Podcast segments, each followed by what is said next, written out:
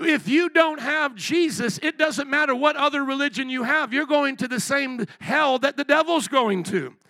The Bible says that hell is prepared for the devil and his angels, and all those, listen, and all those whose name is not written in the book of life. Somebody say, To hell with hell. That's what Jesus basically said. To hell with hell. I'm going to heaven with Jesus. Jesus defeated death. Jesus defeated hell. Jesus defeated the grave. We don't just say that here on Sundays, we say it Mondays, Tuesdays, Wednesdays, Thursdays, Fridays, and Saturdays. We don't just say it dressed up, we say it in our pajamas. Amen.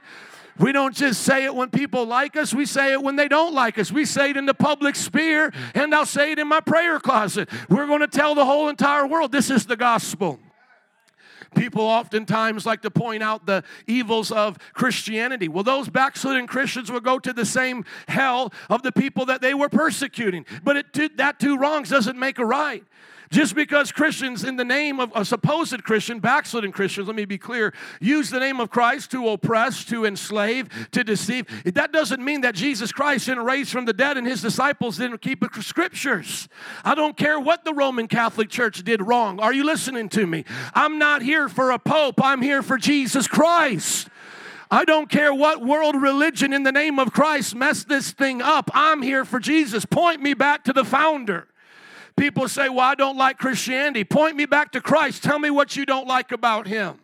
Tell me what you don't like about the apostles and their teachings, because this is what we're going to be judged by. I am not going to be judged by on what some church council said, or what a pope said, or what the Crusades did. Are you listening to me? We're going to be judged by the living Word of God. That's what we stand for as Christians. We win in the end. We win in the end. Somebody say, We win in the end. We win. Christians know the end of this book. We know the end of the story that we win. We're on God's side. I'm not saying that I have it all put together or that I understand everything about this world, but I'm on God's side when He wraps this thing up. When we, when we get to understand everything, I'm going to be on His side. Are you listening? When He explains every mystery, I'm going to be on whose side? Jesus' side. I'm going to be on His side when He comes back.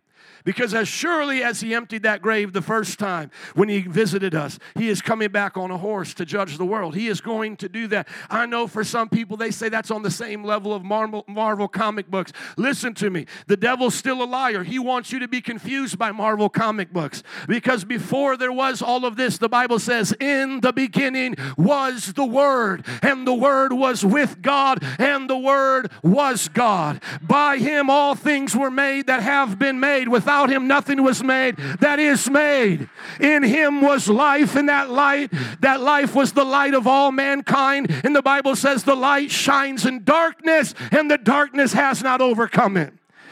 The story of Christianity is not a man becoming God, it's our God becoming man. That's the story of Christianity, so he can redeem us.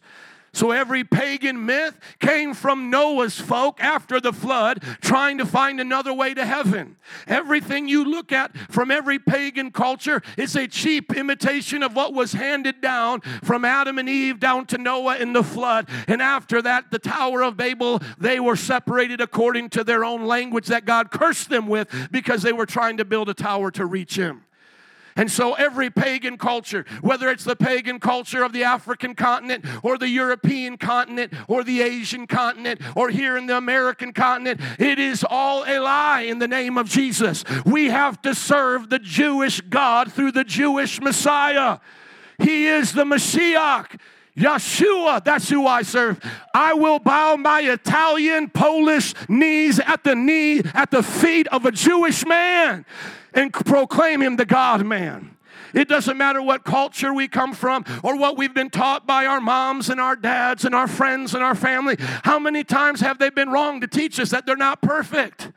My mom said this to me, and I should have known this was a bad day. She said, I'm going to cut your hair. That was the first thing I should have known. This is a bad day. Mom, you don't do this for a living. The next thing my mom said is, If I cut you, I'll take you to the store and buy you something. Mom, my hairdresser has never said that to me before. And lo and behold, that day I got a bunch of toys because my mom cut my head, cut my ear. And then she said, I'm not torturing that poor child again. My mom's been wrong before. Are you listening? Your mom's been wrong before. Your dad's been wrong. My friends, if they're not teaching you that Jesus Christ is the resurrected Lord and Savior, it doesn't care whose mom or dad it is. Follow Jesus. Jesus said, unless you deny yourself, pick up your cross and follow me, you can't be a disciple. He said, unless you turn your back on your mother, your father, your family, you cannot be a disciple. My Italian grandfather used to chew raw meat for fun. You think I should do that today? He would cut his own, he would kill and butcher his own cows, have meat and blood all over the place, sticking some in his mouth, tasting it as he's making it. Am I supposed to follow my grandpa and how he was? No, we're supposed to do what God tells us to do in wisdom. It doesn't matter who in your family worshiped the mother of Guadalupe. It doesn't matter if you were raised Hindu or Buddhist. It doesn't matter. What matters is what Jesus Christ said. He said it, that settles it, I believe it. Amen. It's settled before I believe it. It's true whether you or I ever believe it. Go up on top of this building and say, I don't believe in gravity, and jump off and see what happens. Gravity still believes in you, baby. Gravity still got something to say. I believe I can fly. I don't believe in gravity. See how that works for you. Well, I don't believe what you Christians say. I don't, I, it doesn't matter if you believe it or not. You could cut us up in a million pieces. You could do what all the other cultures have done to us, but the word of God will remain the same. The Bible says the glories of men are but the grass of the field, and all that they do is like a flower that's here today and gone tomorrow. Life is like a vapor. This is what remains. The truth is in God. And I thank God that the gospel has reached me. I thank God that this gospel has reached my people. And now we're without excuse. Now, my people are held accountable to this. You're being held accountable to this, to the truth of the story of Jesus. May it never get old to us. Somebody say, Preach it. Amen. I'm doing my best. I'm doing my best on this Easter Sunday. Now, you know why I don't like dressing up in suits? It's, it's not suitable to a preacher like me. These old timers used to do it and sweat through three piece suits. Amen. I'll just save the time and come in shorts and a, and a t shirt. Why have to sweat through it all? Amen. I'm not here to impress you, but I did want to dress up today. Wife wants to take some pictures. How many going to take some pictures today? Maybe get some with your family. Praise God. Look at this. 1 Corinthians 15. Paul is recounting the gospel. We know Paul is a great apostle, but the gospel proceeds Paul. This is not Paul's story. This is not Paul's invention.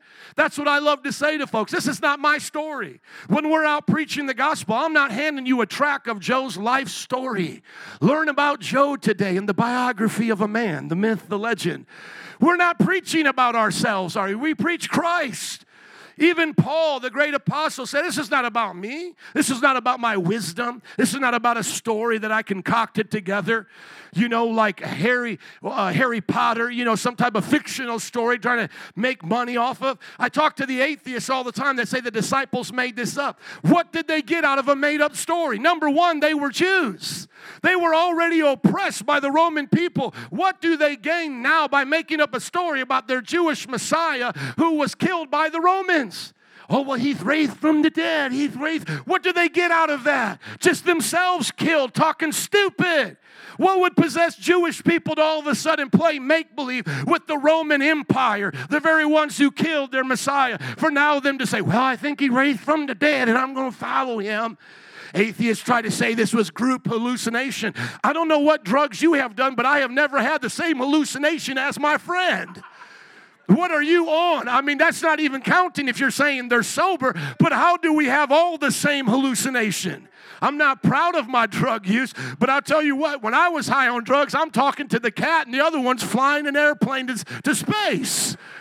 How are you saying 500 of them had a group hallucination?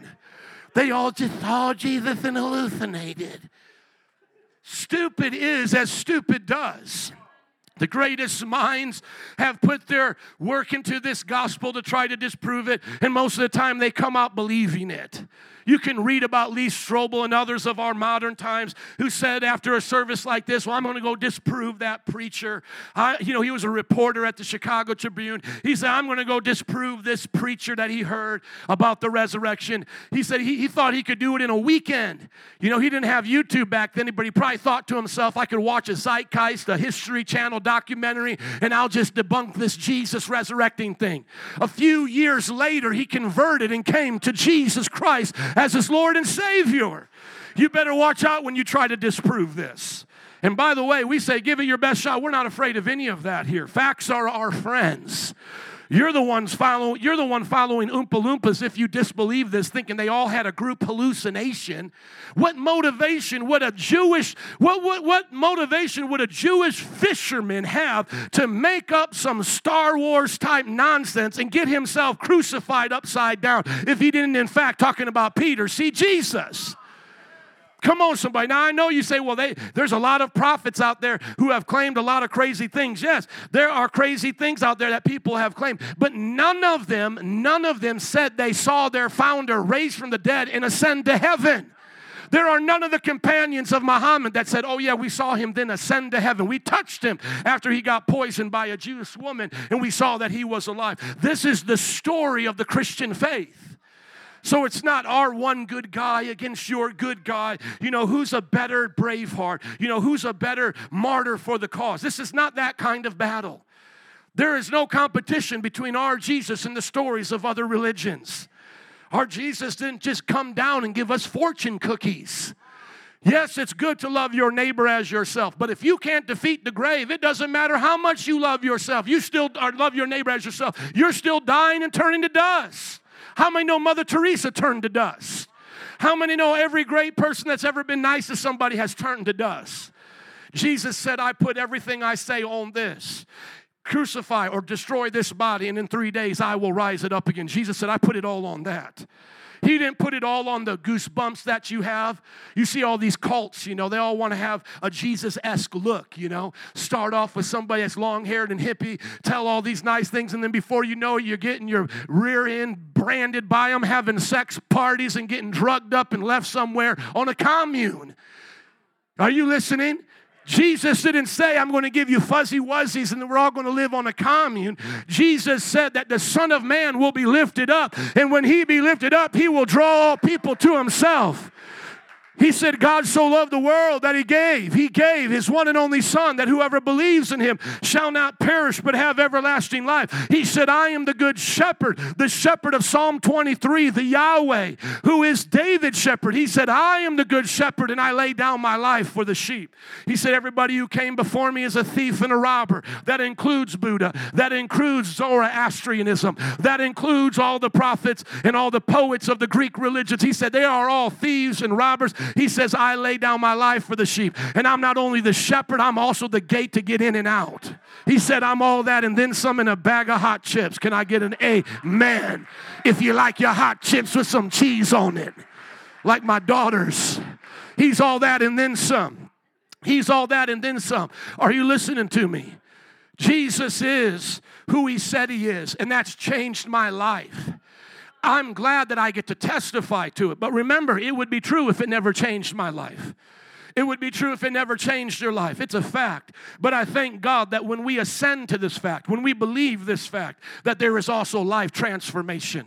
It's, it's not just us going around going, hey, did you believe in a guy? Uh, do you believe in a person named Abraham Lincoln? Then we get everybody believing it. Okay, good. Let's go to the next one. We're just trying to convince you of a mental fact of history. No, I'm so glad that it's more than that. When you believe in Jesus Christ, there is transformation of life.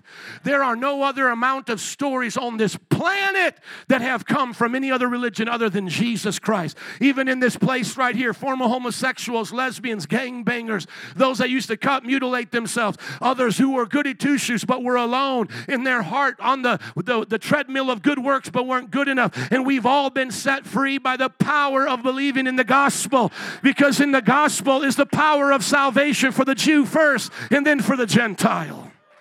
I thank God that there's a life transformation in this church today because the gospel is here. The gospel is being preached. I thank God today that we have an answer to what ails our society, and it's the gospel of Jesus Christ. It's the gospel. I know that we want to add a lot of things to the gospel. We want to paint up the gospel, make it prettier so it will be more easily accepted. But the raw gospel all by itself will solve the problem. Are you listening? If I gave you the cure of COVID, would you want to water it down? If I gave you the cure of AIDS, would you want to water it down and put some food coloring in it? I'm telling you, Jesus Christ is the cure to humanity's problems. How many believe it? Amen. He says, Now, brothers and sisters, Paul speaking, 1 Corinthians 15 1. He says, Now, brothers and sisters, I want to remind you of the gospel I preached to you. How many are glad to be reminded today? I want to remind you of the gospel I preached to you, which you received, on which you have taken your stand. How many are standing on the gospel today? On Christ, the solid rock, I stand. All other ground is sinking sand. Man does not live by bread alone, but by every word that proceeds out of the mouth of God. I am not standing on men's wisdom, I'm standing on the wisdom of those of the one who created mankind, the Father, Son, and the Holy Spirit. Spirit. I'm standing on the good news, the gospel of Jesus Christ. By this gospel, you are saved. Will you say that with me together? One, two, three. By this gospel, you are saved. If, somebody say, if, thank you, if you hold firmly to the word I preach to you, otherwise you have believed in vain. Who's a big boy? Who's a big boy want to take on their pastor? Let's get Josh up here. Come on, somebody. Now, I'm going to have you start easy with me, okay? Somebody say, hold on. Somebody say, hold on to the gospel. You ready, big boy? He's going to whip me every. We're going to start slow. Say slow with me. Hold this rag right here. Just hold it. Now, he's going to play the bad guy. I'm going to play the good guy. The Bible says, hold on to the gospel.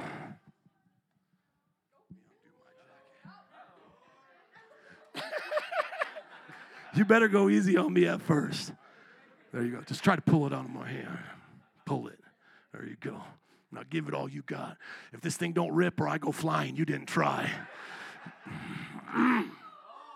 Somebody say, hold on. You ain't taking it out of my hand. See, you thank you, my brother. Let's give it up for Josh. Two big boys up here. We'll tear this thing before we let go of it. You ain't taking the gospel out of my hand. I'm holding on to it. I'm holding on to the gospel. Look at your neighbor and say, I'm holding on to it. I can't even say you're going to take it out of my cold, dead hands because I'm bringing it with my Holy Ghost filled heart to heaven. Hold on to the gospel. The world is going to try to pull it out of your hands. The world is going to try to say Jesus was just a man. He had sexual relations with Mary and Martha, call it the Da Vinci Code. They're going to try to tell you that there's many ways, there's not just one way. Hold on to the gospel. Hold on to the word of God. They'll try to tell you that the morals of the Bible are antiquated, they're no longer relevant. Hold on to Scripture, hold on to what Jesus taught. The Word of God is in drought right now. People don't hear it, they don't know it. They think that they understand it because they took three Sunday school classes. It's our job now to teach it to others.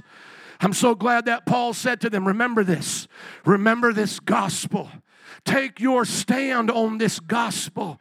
By this gospel, you're saved. My friends, I mean, let's just think about it. All of this world and all of its riches, all of the people and all of their notoriety are going to pass away. You've got to stand for something that lasts longer than the world that you're in. I love it as one preacher said, you need hope beyond the scope of your human limitation. We can't see what's beyond the veil, but I thank God that someone came from there to tell us what it's all about and then said he would go back there to prepare a place for you and me. He said, Don't be afraid. Take courage. In this world, you will have trouble, but I have overcome the world. He said, Where I am, that's where you're going. You're coming with me, and I'm preparing a place for you. Long before Arnold Schwarzenegger ever said it, what did Jesus say? I'll be back. That's what Jesus said. Jesus is not leaving us here busted and disgusted. Jesus gave us the gospel to go give it to the nations. Where the gospel goes, a man will love his wife as Christ loves the church, and a wife will submit unto her husband as the church submits to Christ. Marriages will be built up. Children will be taught to honor their father and their mother, and their lives will go well with them and they'll be blessed. Where the gospel goes, societies begin to change. Prostitutes are delivered, drug dealers are changed. People who are confused get the knowledge of Jesus Christ. People who are high school dropouts go back to school, get doctorates. People who are on drugs get set free. Those who used to have sex with many girls get married 15 years and have six kids. That's your preacher today because that's what Jesus does. When the gospel reaches people, it changes lives, it changes cultures, it changes society. Well, that's not what Harvard says. Well, that's not what Princeton says. Princeton, Harvard, and Yale were all started as Bible colleges. They came from us. The scientific method was discovered and implemented by Christians. Their motto was thinking the thoughts after God. We never made nothing in a scientific laboratory that we didn't discover first from the mind of God. All we're doing is reverse engineering what God put in place from the foundation of the earth. And then the gospel comes to these people at that time. I know, I know you might think like I do. Why didn't the gospel come to me that way? Oh, I wish that it would have. You know what? I don't know how bad you want to wish for it because you might have been one of the ones crucifying him. Hello?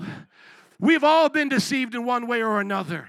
I know oftentimes we wish we would have been there. Maybe we would have did this. Maybe we would have did that. But the Bible says that He has appointed our times in human history. And so you're alive now. What are you doing with the gospel? You're alive now. What are you standing on? The gospel or something else? Somebody say, Help us, Lord. Amen. Here it is, the gospel. It's not Paul's invention. He's going to, re- he's going to recite that which he received. He says, For what I received, I passed on to you as of first importance. Somebody say, first importance. We need to remember the first importance of the gospel. They may not be keeping their words, but even in our nation, they still have to swear upon the book that has the gospel. Are you listening?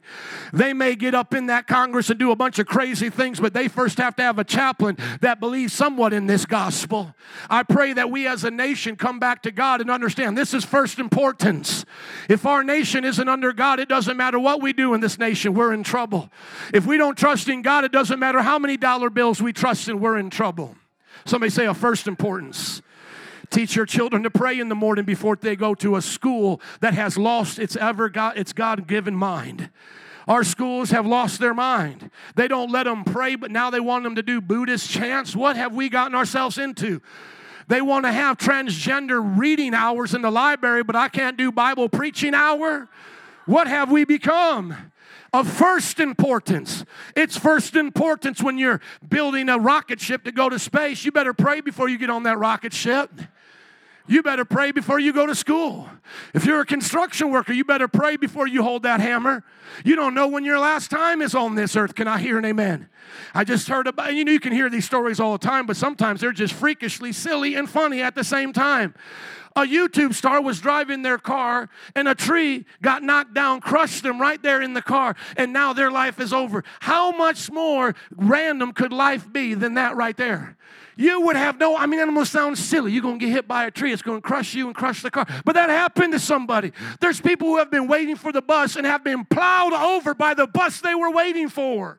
Boom, boom, boom. What was that bus driver? I don't know, but I'm going to keep driving. I know you're not laughing. Death is not funny, but are you listening? It's almost freakishly funny if you think about it. People getting hit by falling trees, people getting run over by buses, and yet we still think we have tomorrow to make a decision to do something. Tomorrow only belongs in the fool's cal- uh, calendar. How dare we think we're owed another breath, another life, another day? My friends, you and I are owed nothing. We better take this gospel of first importance. Can I hear an amen? He said, What I received, I passed on to you as first importance that Christ died for our sins according to the scriptures, that he was buried and he was raised on the third day according to the what? The scriptures. Thank you. And that he appeared to Cephas, also known as Peter, and then to the 12. After that, he appeared to more than 500 of the brothers and sisters at the same time, most of whom are still living. Paul saying, You can go talk to them. This is not make believe, though some have fallen asleep, another word for death. Then he appeared to James then to all the apostles. And last of all, he appeared to me also as to one abnormally born. How many of you here are abnormally born? Some of you just weird. Can I hear an amen? Paul had no problem admitting he's weird.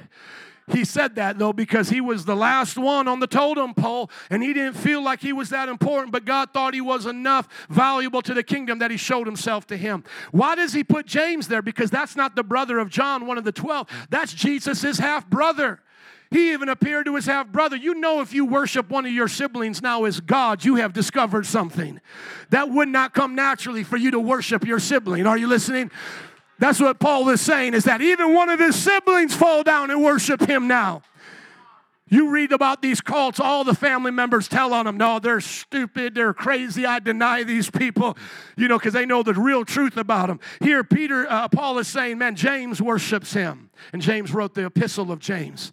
He said, Then he appeared to me. Man, let's not forget that the Bible is a multiplicity of books. Sometimes people say, you know, that the Bible is just make believe and they're all just doing confirmation bias, confirming each other. That's a devil's lie. That's not even a fact. The fact is, the New Testament is 27 books compiled into one. Some of these folks never even met each other, and yet they're telling the stories about Jesus from different times and locations, and they are lining up with the Bible. That's why we combine them together and say, here's a story.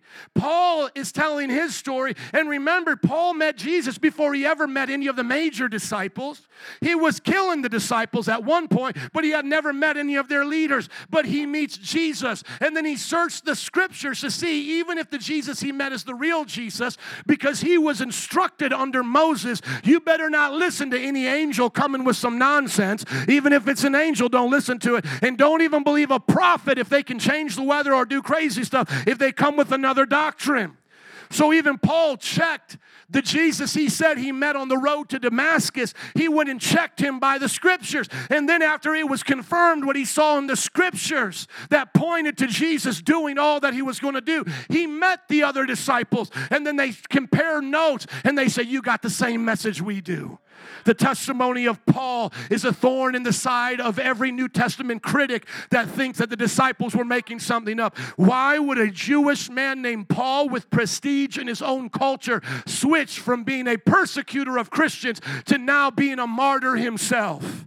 and preaching the same message even before he met the disciples to have the message confirmed. It's because what he received was confirmed by the scriptures. The Old Testament set the stage for Jesus. You hear about the chosen one in all these different movies. They're copying off of us. It's not Eddie Murphy. It's not Luke Skywalker. It's Jesus Christ. He's the chosen one that has over 300 prophecies, some dating back to the fall of mankind, over 6,000 years ago or 4,000 from his birth. Jesus Christ is not someone just making it up as he goes along.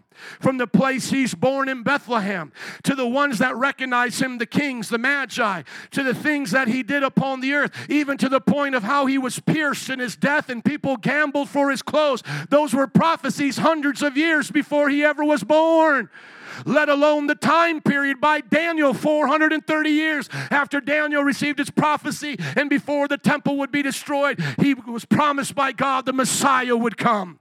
Now we speak to our Jewish friends and we say, How do you get around that? Your temple has been destroyed. 430 years passed from Daniel. And if Jesus is not the Messiah, let me tell you something, baby, he ain't coming because that's what your God said He would do. He would come 430 years after this time and before the destruction of that temple. Because when that second temple was built, it couldn't compare to Solomon's first temple. And all those who had known the first temple wept and cried and saw how pitiful it looked. But then God made a promise. He said, The glory of this temple is going to be greater than the glory of that temple. What is the greater glory? He prophesied in Haggai, I myself will come to this temple. And we see in the book book of John and other places, Jesus Christ kept his word, came and stepped foot in that temple and brought the greater glory. And as they were pouring out water at the feast of booths, he said, If anyone is thirsty, let them come unto me and drink, fulfilling the prophecy of Isaiah that said he would spring forth waterways and rivers in the wilderness, streams in the desert. Yahweh came to his temple, Yahweh the Son. Are you listening? Paul said, I received it and I pass it on to you, and now I want everyone to be reminded of it. He said, For I'm the least, Paul still speaking of the apostles, and do not even deserve to be called an apostle. How many of these people now say, I'm apostle, prophet, and all this, you know, shucking and jiving? Yet the real apostle said, Listen, that's not what I'm about. I'm a child of God, I'm a servant of God. I'm not known by my title, I'm known by my tallow because Jesus, when he came, he didn't come for titles, he came to wash men's feet, to be a servant of all. Right? Come on, somebody. He said, I, I'm not even worthy of this because I persecuted the church of God. Verse 10. But by the grace of God, I am what I am. Make that your motto this year. By the grace of God, I am what I am. Be somebody great by the grace of God today. Amen. And His grace to me was not without effect. No, I worked harder than them all. Peter might be like arguing with that, but that's okay. This is not Peter's book, this is Paul's book.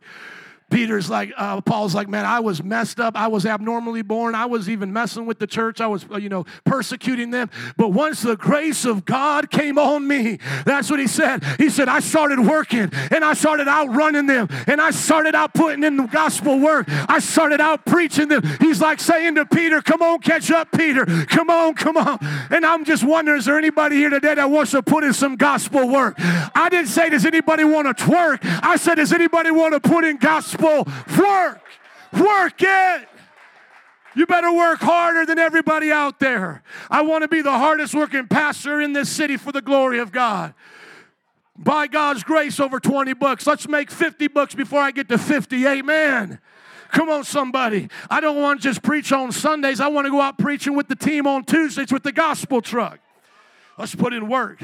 Let's change the world for God in Jesus' name. He said, But it wasn't me that made me work harder than all of them. Not yet, not I, but the grace of God that was with me. Somebody say, The grace of God is with me. Whether then it is I or they. He humbles himself here now. Uh, not that he was prideful before, but he goes back to that point of showing the humility. He says, Whether then it is I or they, this is what we preach and this is what you believed. How many believe this today? Vinny, would you come, please? How many are excited about the gospel? Amen. Here's some reference in your notes because he said Jesus died according to the scriptures. When you have time, read Isaiah chapter 53 or Psalm chapter 22, 16, and 18. I love reading these passages when I do debates with folks and they don't believe in prophecy. I say, read Isaiah 53 because most people don't know if it's Old Testament or New Testament. I say, read it, and I'll have them read it with me on the streets. And I ask them, when do you think that happened? Before or after Jesus died? And they say, oh, that must have been written afterwards. That's a poem about Jesus. I said that was written 600 years before Jesus was even born. That he would be forsaken, that he would be taking on the sins of his people, that he would be numbered with transgressors. Come on, somebody. Psalm chapter 22 talks about him being pierced. He could have died any kind of way. He could have been beheaded. Paul was beheaded. That was a popular way as well. But it says he was pierced but yet none of his bones were crushed. Think about that, saints. The Bible said that he would be pierced, he would die, but yet none of his bones would be crushed. That's the man being crucified right there. And the Bible says they would gamble for his clothes. Also, he was buried. The Bible talks about the burial of Jesus. Imagine this Paul is writing during the time of the living witnesses, and they know the name of the person's tomb he was put in. Don't let anybody tell you, oh, this was just folklore. When you are making up folklore, you don't say, ask cousin Flacco down the street and see if what I'm saying is true. They are literally preaching the gospel in the same place where he was crucified, and they're saying, Go talk to Joseph of Arimathea. It's his grave. They named the guy Joseph of Arimathea, not just any Joseph, the Joseph of that place. Go check with him. His grave's empty, but he let him borrow it. He was raised on the third day. There is a numerological, numerological, if I could say the word, numerology in the Bible, and it's numerological. Edit this part out of the sermon, please. Some people get into numerology and they get a little bit too far, but there is numerology in the Bible. And if numerology is in the Bible and you find it, then that means it's numerological, okay? Every now and then that high school dropout comes, comes back out. Pray for me, amen. If you want to find numerology in the Bible, look for the number three. And in Hosea, it says, Two days is going to be bad, but on the third day, I'm coming to visit you. Prophesying about how long he would be there. Jonah in the belly of the well, three days, three nights. The Bible used that as an opportunity to teach us that there was something about the three. And about that three, it wasn't just a coincidence that he rose on that third day, it was a promise that he was keeping through that number three. And the Bible says that it wouldn't just be him coming out of the grave, as sometimes people say, oh, maybe they didn't kill him because they didn't know he was dead. So they just tossed a dude that was half dead in there. My friends, if Jesus came out like a bloody old mummy from Walking Dead, are you worshiping him saying he's raised? You're going to be like, Jesus, you're pretty messed up right now. Uh, whatever you were teaching about before, we don't believe anymore, but we do want to patch you up right now. No, Jesus, when he rose up, rose up in glorified power. When they saw him, all that remained from what they could really see of the flesh before was the piercing in his hands and in his feet and in his side to remind them that he wasn't a ghost. Because they knew uh, Jesus knew that that would become another false teaching that oh Jesus was just a ghost. Maybe there are spirits and the spirit of Jesus is just playing a trick on everybody. He's a bad Casper. But Jesus was wanting us to seal up every door of doubt. And so, through doubting Thomas, he shows us he is not merely the visitation of a spirit or phantom. He has raised from the dead, from, his, uh, from the grave with his body. Can I hear an amen? And then he appeared to his disciples, our heroes, those who ended up laying down their lives for Jesus. None of them, listen to me, none of the disciples got power prestige, wealth from the, from the description that they preached of Jesus' death, burial, and resurrection. They actually got the opposite. They were tortured, they were hunted down, their children were beheaded and set on fire and fed to wild beasts. And not one of them, listen, not one of them in all human history denied or recanted the story of what they originally believed. And sometimes people go, well, that's because the church just threw all that stuff away. My friends, let me just tell you, we found what is called the Dead Sea Scrolls in the 40s that predate the life of Jesus for the Old Testament. Don't you think somebody could have buried something that we would now find and have to admit, well, here's a document. It goes back to that time. Here's Peter saying it was all just a joke that we ended up getting killed for. My friends were dying for, and I don't want to, you know, don't want to give it up now because I feel bad about it. No, there was never a person in all of Christian history to say, Oh, I heard from Peter that was a lie. Oh, I heard from someone, so they were really making it up. No, as a matter of fact, like how Paul converted out of a tremendous experience he had, it kept going. More and more people were seeing visions of Jesus. Even to this day, I have a book called Mosque and Miracles Mosque and miracles, you can get it. And in the Islamic world, where it is the most, uh, you know, hard to get the gospel through, people are seeing visions of the risen Lord and Savior Jesus. He's still appearing. Can I hear an amen? In closing today, I want to encourage us to hold on to that gospel. Don't let the world take it from you. It's powerful, it has transformed your lives. How many know it's more than religion? It's a relationship with Jesus. Altar workers, would you come quickly in closing? Thank you for coming today. But these altar workers at the end of this service will be here to pray with anyone who wants to start a relationship with Jesus. We've already done communion and we've you know extended that invitation during that time, but we also want to extend it during this time. As you heard at the beginning of this passage, some people can hear the gospel and not hold on, and then the Bible says they believe in vain. How many want to be those who believe in vain? I don't. Somebody say, I want to make it, Jesus. Come on, somebody say to the Lord, I want to make it. Look at this right here. How do you make it? You hold on. You don't give up because otherwise you're believing in vain. So if there's any people here today that are backsliders, or maybe you, you know, you know, you're half in, you're half out, don't do that because that would be a tragedy. You know the salvation message, and yet you will perish and go to hell. Don't do that. Jesus loves you, has a plan for your life. Receive the gospel, hold on to the gospel. And then, lastly, no matter what, remember this Jesus is the Savior of your soul. He did that. Why? He did that to save souls. I don't know about you, but oftentimes I get anguish of the soul. Hearing all that goes on in the world. And sometimes I, believe, you know, this man named Jesus did it. Theologically, I believe it. I'm not a backslider, like I haven't gone out and committed some, some sin and let go of it. But in my heart, I can become lukewarm to it.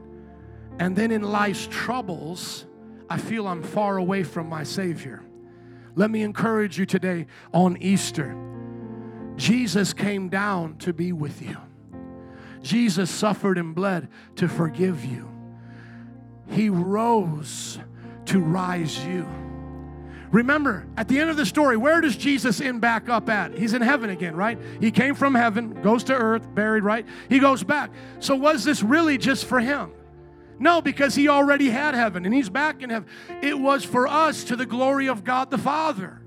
He doesn't want us to be separated from Him. He doesn't want us to have the penalty of sin.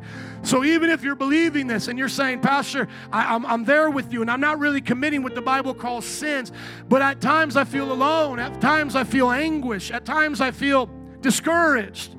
Remember this message because it shouldn't get old to us. And when it does, it's because we're letting the problems of this world become bigger than the knowledge of our God. And so I just want to encourage you in my times of anguish. Even like last night, you know, I got woke up in the middle of the night, you know, prayed a little bit and went back to bed. But even in those times of startling, I'll go to a scripture in my mind and I'll just start to recite it and begin to believe that that's not only true for someone out there or some time back in history, but this message is true to transform my life. And I believe that's how God wanted it to be. And some of you wear a cross to remind you that's fine, but you don't have to. But have the cross in your heart. Some of you always got to have the worship music on because of that. But even if there's not worship on, you can have a worship song in your heart. Some of you may go on your job and you feel like you're all alone and that no one gets this message. You shouted and you said amen, but tomorrow it seems like it all goes away. Don't let the world take this out of your heart. It's the hope that we have, it's what makes us who we are, it's what transforms our lives. And so, if you want to do that today, make sure you receive prayer as well if you need encouragement. So, as we get ready to dismiss, if you've never met the Lord, come talk to one of our brothers and sisters. Start that relationship with God. Number two, if you're not where you're supposed to be and you just want to get it right today, they're here to help as well. And if you're discouraged and you feel like, man, I'm doing everything right, I'm even believing this right, but it's hard to sense His love in my heart, His power, His encouragement. Let us pray for you. Can I hear an amen to all that? Let's stand up, give it up for Jesus today. Band, would you come, please? We'll dismiss in prayer and worship, and those who would like to come forward can. Otherwise, we pray you enjoy your day. Let's pray in closing. Father, we thank you for this wonderful Resurrection Sunday. You are alive, and you are living inside of us. May we never forget the gospel, your good news. May we hold it firmly and share it with the world. And anyone here that needs prayer or encouragement, may they come and not leave the same way that they walked in here. And in Jesus' name we pray, our Lord and Savior. And everybody said, Amen. Can you bless him?